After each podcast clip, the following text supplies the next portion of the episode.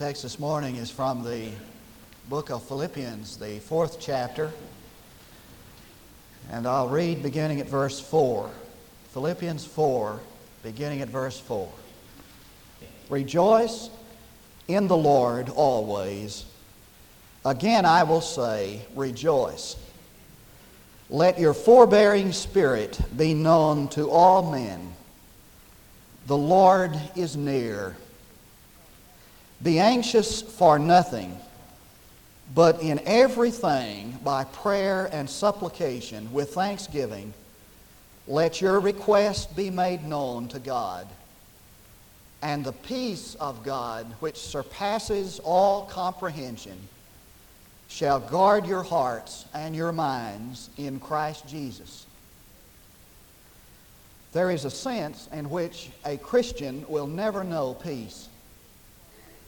When Jesus was speaking to his disciples, giving instruction in preparation for sending them out, he said, Think not that I have come to send peace on earth, but a sword. And he was making it clear that what he was about to do in the world would forever make it impossible for his followers to be at peace with the world for his followers were being challenged to engage in a warfare of cosmic dimension.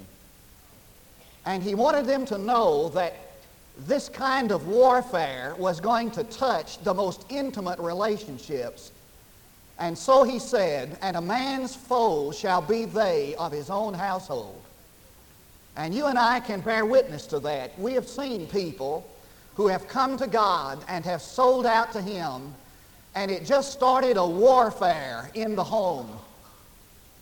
For a Christian is somebody who will always be opposed to and in opposition with the evil world. There is a sense in which a Christian will never know peace. But there is a sense in which a Christian, and only a Christian, will ever know peace. And it is that peace to which I want to direct our attention this morning.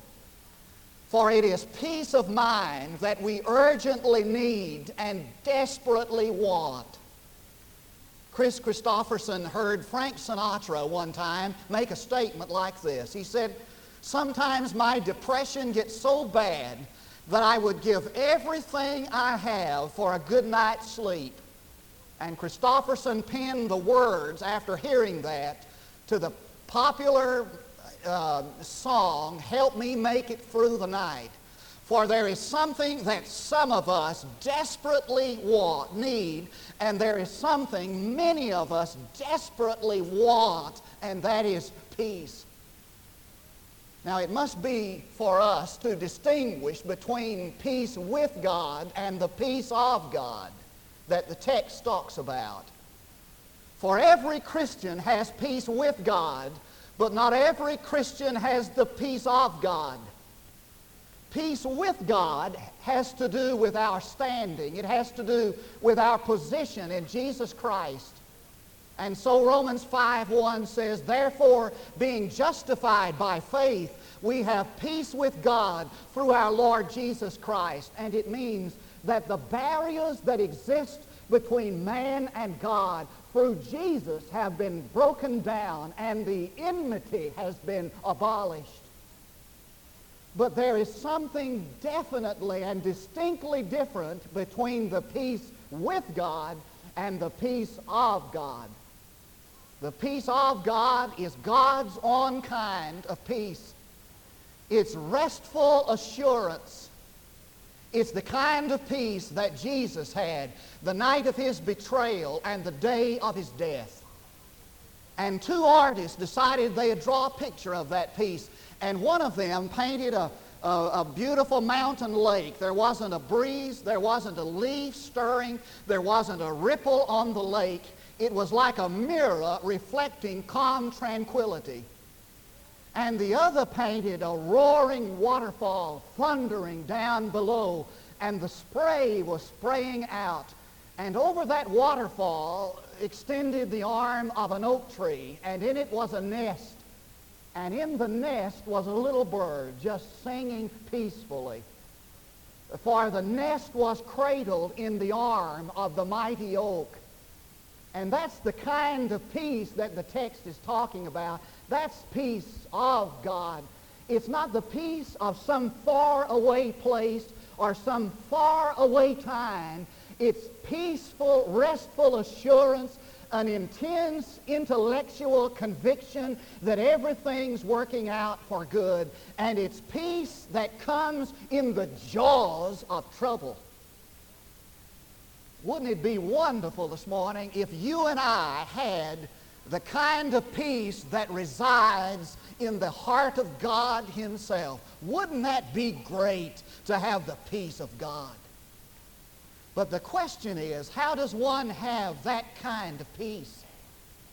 If peace with God comes through faith in Jesus Christ and it's related to our standing, our salvation, our justification, how does one gain or find or experience the peace of God? Well, the text gives us a marvelous formula for it, and it's just as simple as this. His presence plus my prayers plus my praise equals his peace. So the first part of the formula is recognize his presence. Now don't you miss that, that last phrase of verse 5, the Lord is near, or as the King James has it, the Lord is at hand. Does that, does that phrase imply Paul's belief in the near and immediate return of Jesus? Or does it convey his inner assurance in the intimacy and the adequacy of the living Christ? I think the latter. And I like the J.B. Phillips translation. It says, never forget the nearness of your Lord. The Lord is near. God is standing by. The Lord is as near as your hand. You know, it makes a lot of difference who's standing nearby, doesn't it? When I was about five years old, I got run over by a wagon. I mean, right over my head. And that's the answer that you've been wondering and seeking about. You, have been wondering, why is that guy so goofy? And you've just now gotten the clue to that answer. I was about five years old, and I can remember it. That's uh, 37 years ago. But my grandfather came up to my house. He was pulling a wagon with a team of horses. He'd been out he- heading maize, and some of you that are old as I am remember what that's about. And he pulled that team of horses up to the, uh, to the barn gate, and I ran out of the house to, to, to see him and started climbing up on the wagon wheel to get in the wagon. Just about the time I got on top of the wheel, the horses just started up automatically because he opened the barn gate and I fell off of that thing and that big old metal wagon wheel ran right over my head. Didn't hurt me because it ran over my head, I guess, but my parents got me, to, got me up and they took me into town to the doctor. It was over one of those you know, as a doctor's office over the uh, over the drugstore, you know, like like you see in the, you know, on Gunsmoke. and this doctor took me in this little room and he put these things in my ears. I I, I, I wasn't hurt until he put those little things in my ears, I guess to see if I had anything in my head or not. But I was putting up quite a fuss. I was scared to death, and finally, he told the nurse, go out and tell Buck to come in here. And the nurse went out and got my father and said, you know, I think it's going to be necessary for you to come in and sit on this boy so we can do this investigation or examination. But when Dad got in the room, you know, everything seemed to be all right. It sure makes a difference who's standing by, doesn't it? I want you to know that in the time of my pastorate, I've talked literally to hundreds of people who are facing frightening situations and experiences. And I have found their witness to be that we can face just about anything as long as we know God is near. The Lord is at hand. And so Dietrich Bonhoeffer wrote that marvelous sermon from prison just before the Nazis put him to death that's become a classic, and the title is God is in the Middle of Things. And he started his sermon like this. I believe in a God not on the boundaries, but at the center, and so I must begin this sermon on the premise that he's not to be smuggled into a secret last place. God is in the middle of things. He believed in a God not out there or on the fringes or in the gap as the God is dead polemic argues. He believed in God not on the circle of the cosmos. He believed in a God in the middle of the village. Well, I want you to know that being a Christian is not so much learning how to live in the memory of what Jesus said and did. Being a Christian is learning to live in the reality of what he is, a living presence. He's no dead fact stranded on the shores of the oblivious years, but warm, sweet, tender, even yet a present help is he for love still has its Olivet and faith its Galilee.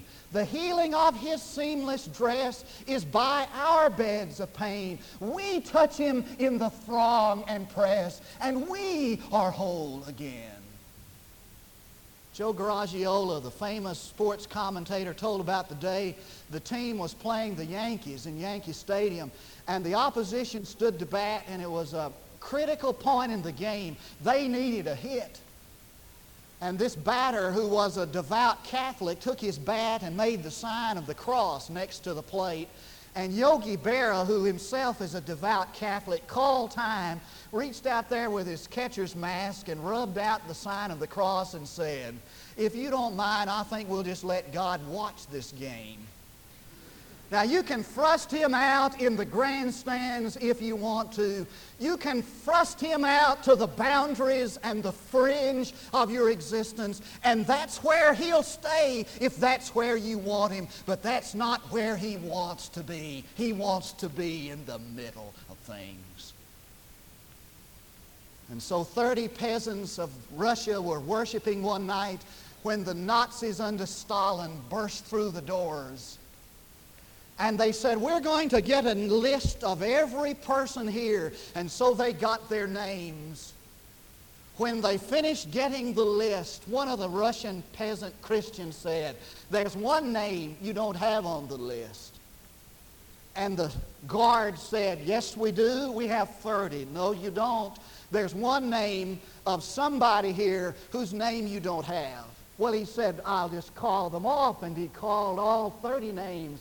Everybody, you know, answered present. You still don't have one name. Why, he said, I have 30 names on this list. Who is it? And the Russian peasant, whose courage was as deep as his face, said, His name is Jesus Christ. And he was there. And he is here. He's not out on the fringe. He's at the center, at the plate, in the heart of the experience. And the first step to the peace of God is to recognize he's as near as your hand. And the second step to the formula is remember to pray. In everything by prayer and supplication. Folks, the person who is not praying about everything is usually a worrying about most things. You can face life in two ways. You can face it with prayer or you can face it with worry, but you can't do both at the same time. They are mutually exclusive. They're like light and dark. If a person is worrying, it's because he's not really praying. If he's really praying, he's not worrying. If it's big enough to cause us to worry, it's big enough to talk to God about.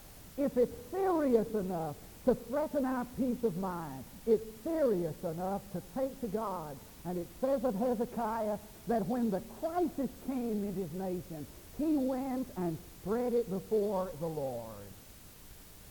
I wonder how many of us this morning really pray about everything. Now the word is pray, and then it says with supplication.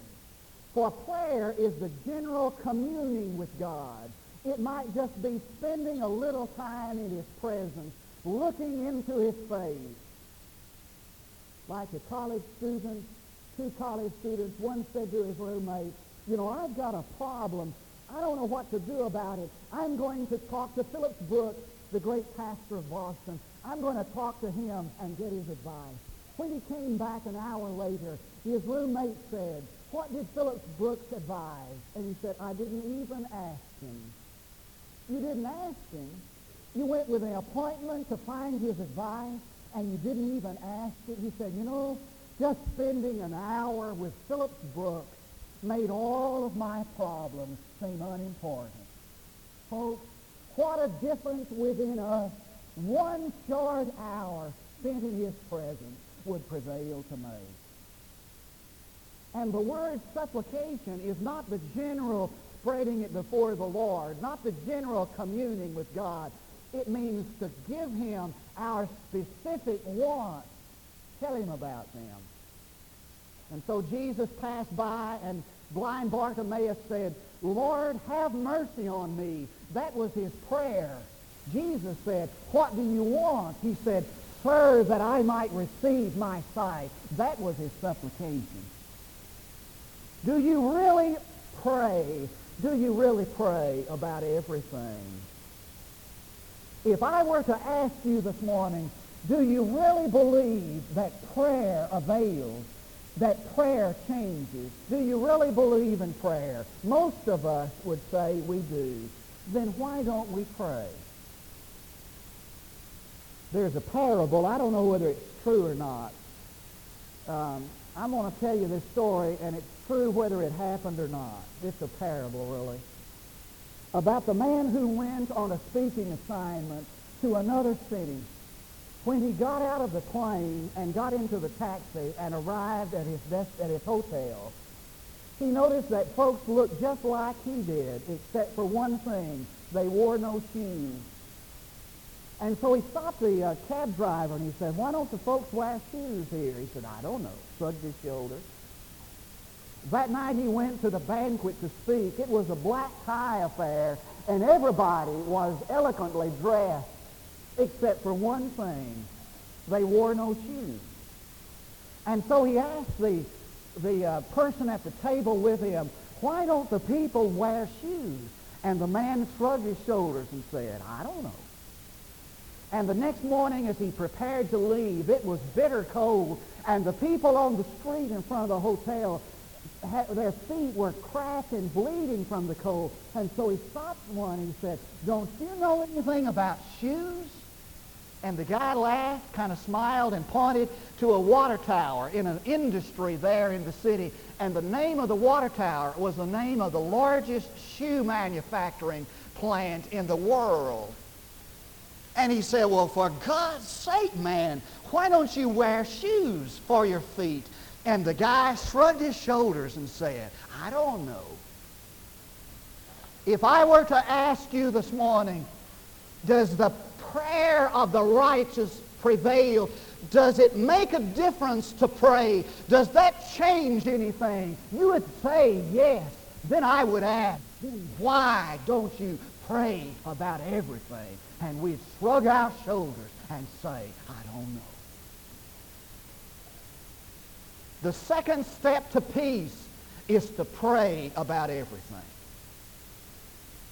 The third step in the formula is to resolve to praise. In everything with prayer and supplication, with thanksgiving.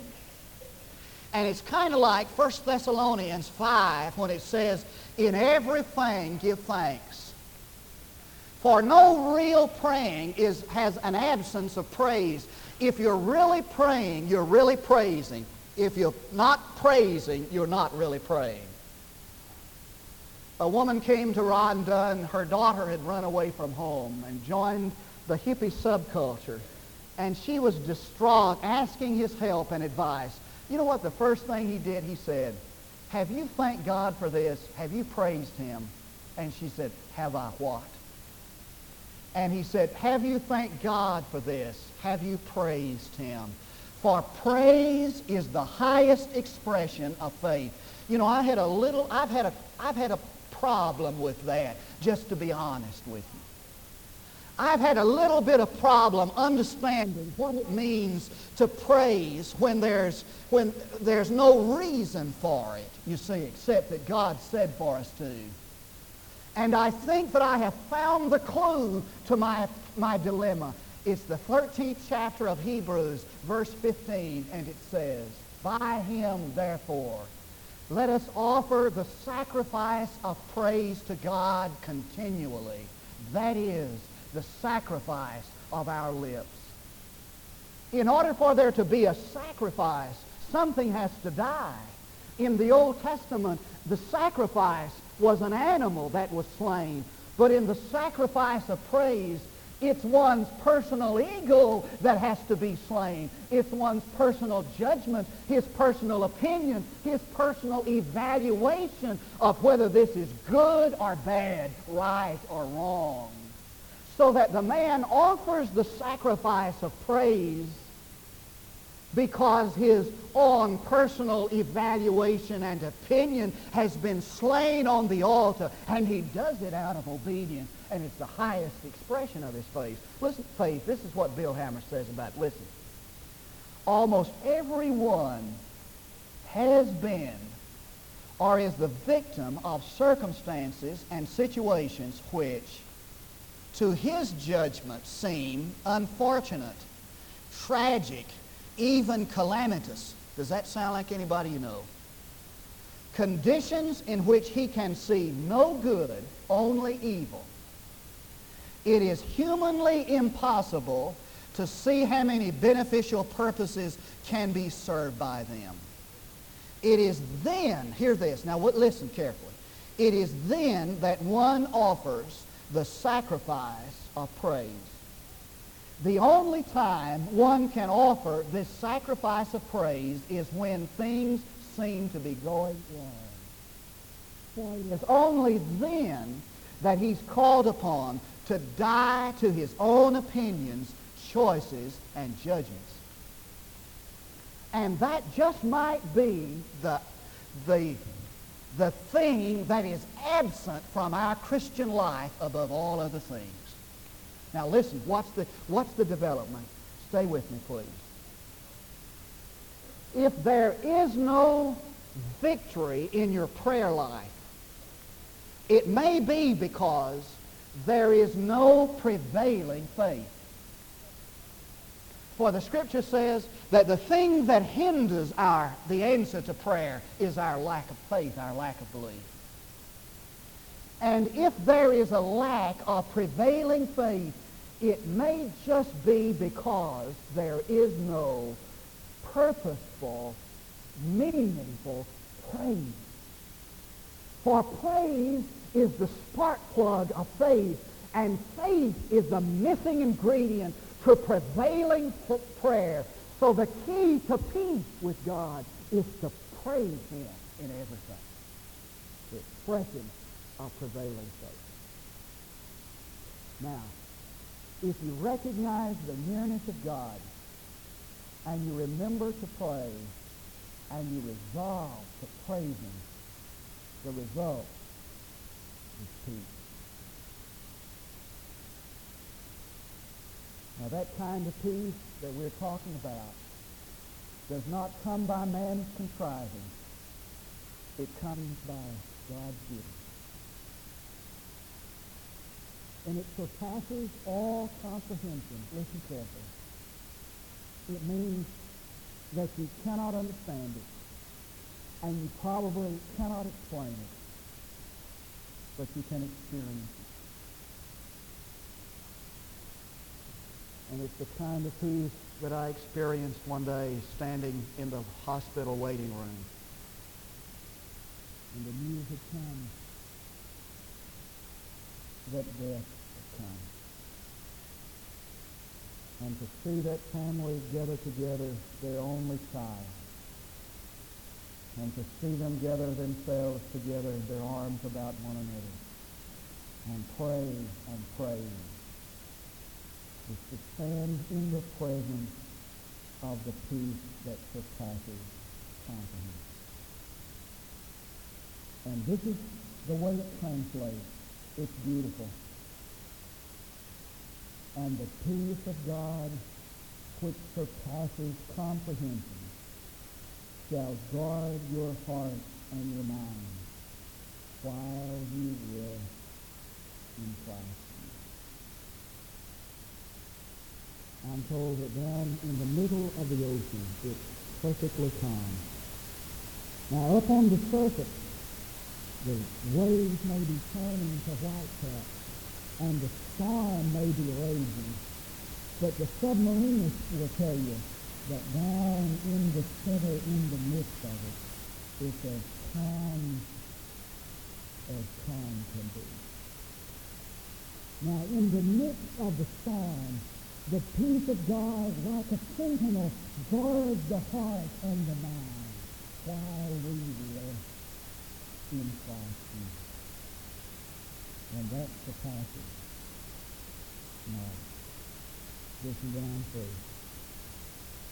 A wealthy merchant had heard about the Apostle Paul. He wanted to meet him, and so he came to Rome to do so. He went to the Roman cell where Paul was a prisoner, and Timothy took him down to the cell and introduced him. Frankly, he was disappointed.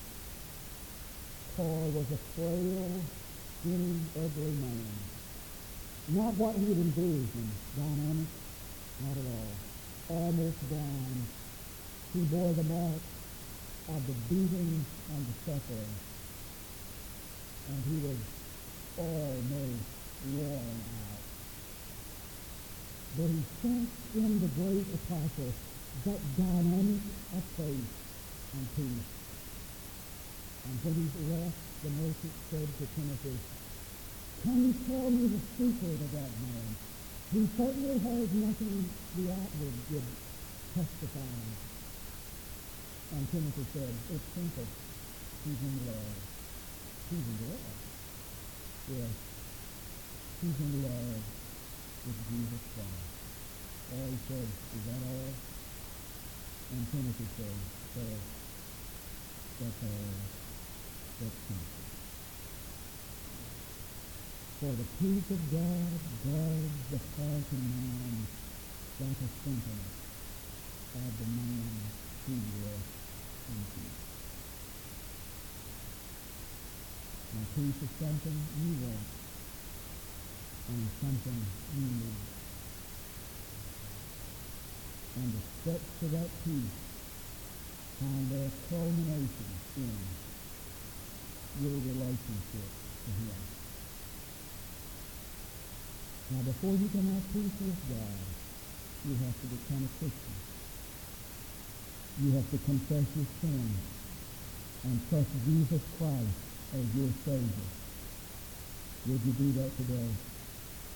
He died for you on the cross and rose again. And our faith placed in him, trusting him, resting in him, brings salvation, peace with God. But there may be need for some of us to take other steps to have the peace out there. You're a Christian, but life has been humility and unhappy. It's been filled with misery.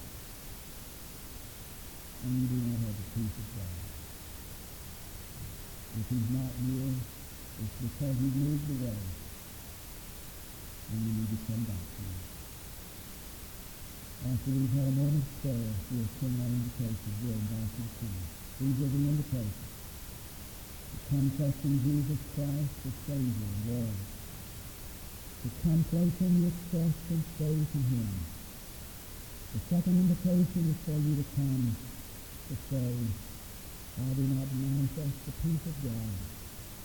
My prayer life is yours. My devotional life is yours. My walk with God is yours. And there may be some of you need to come and place your life here by statement the promise of love. After we've prayed, we invite you. Father, what we want and what you want is for us to have peace. To have the mind of Christ. To have a confident, confident, restful assurance that all things work together for good for them that love God and are called according to his purpose. And Father, we're not praying that you remove the conflict that comes because of our tension with an evil world. That you'll give us the restful assurance that will enable us to be victorious in it. And this is my prayer for each of us.